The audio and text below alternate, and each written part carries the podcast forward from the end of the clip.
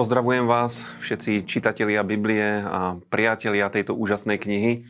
Aj dneska sa budeme venovať e, pasážam z Božieho slova, ktoré ste dneska čítali alebo ktoré e, prislúchajú na dnešný deň. A budeme sa zaoberať 30. E, žalmom, 12.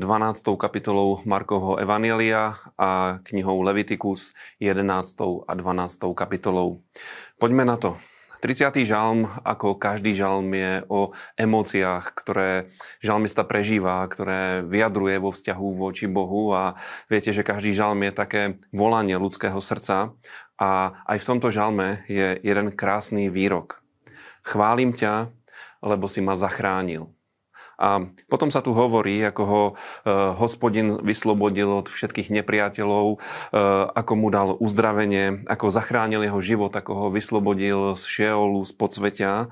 A týmto sa tento žalm stáva nielen svedectvom o tom, ako Boh zachraňuje človeka, ale aj tým e, takým proroctvom o tom, čo sa raz stane v osobe Mesiáša, že bude porazená smrť a akýkoľvek nárok temnoty na život človeka. A e, celý tento žalm je o veľkej Božej milosti a o tom úžasnom konštatovaní, že nikdy sa nezachvejem. A toto platí pre každého človeka, ktorý učinil hospodina svojim základom, e, tým, na kom založil svoj život. Preto ani my sa nezachvejeme. V 12. kapitole Markovha Evanielia čítame e, príbeh o tom, ako sa zákonníci a farizei pokúsili e, pána Ježíša Krista dostať, prichytiť pri nejakom omyle, prinútiť ho, aby povedal niečo, za čo by ho potom mohli odsúdiť. A položili mu veľmi takú záľudnú otázku. Či sa má platiť daň cisárovi, alebo nie?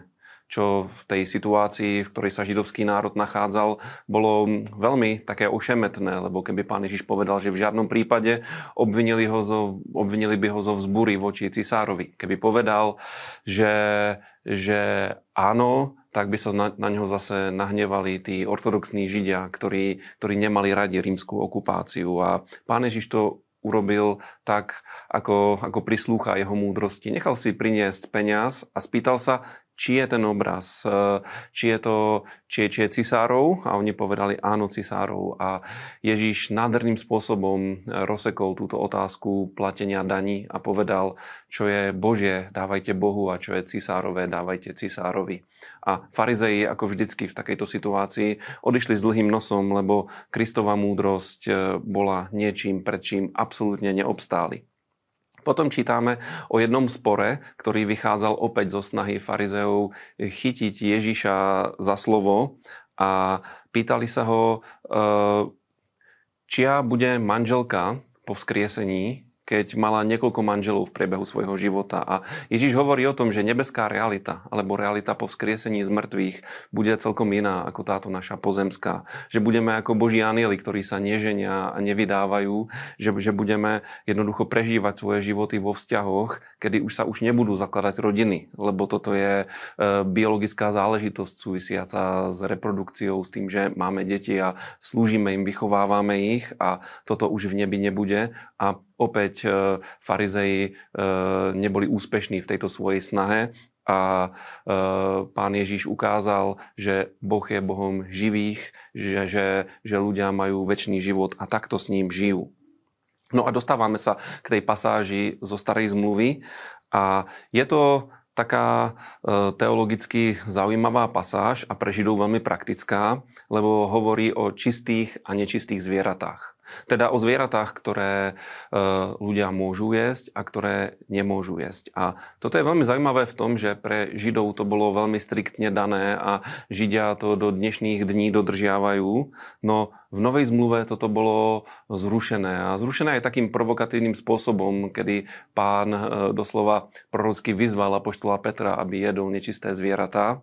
A preto my dneska už nerobíme rozdiel v tom, či jeme nejaké zviera, ktoré je v súlade s Možišovým zákonom, alebo nie. Ale položme si otázku. E, prečo je tento princíp pre nás dôležitý. Tento princíp totiž hovorí o veľmi potrebnom dôraze na posvetenie, ktorý platí aj v Novej zmluve. A vôbec nie je jedno, čo človek prijíma do svojho života, čo prijíma do svojho ducha, do svojej duše, e, či sú to veci, ktoré ho znečistujú alebo neznečistujú a práve preto je dôležité vyberať si, čo do seba pustíme.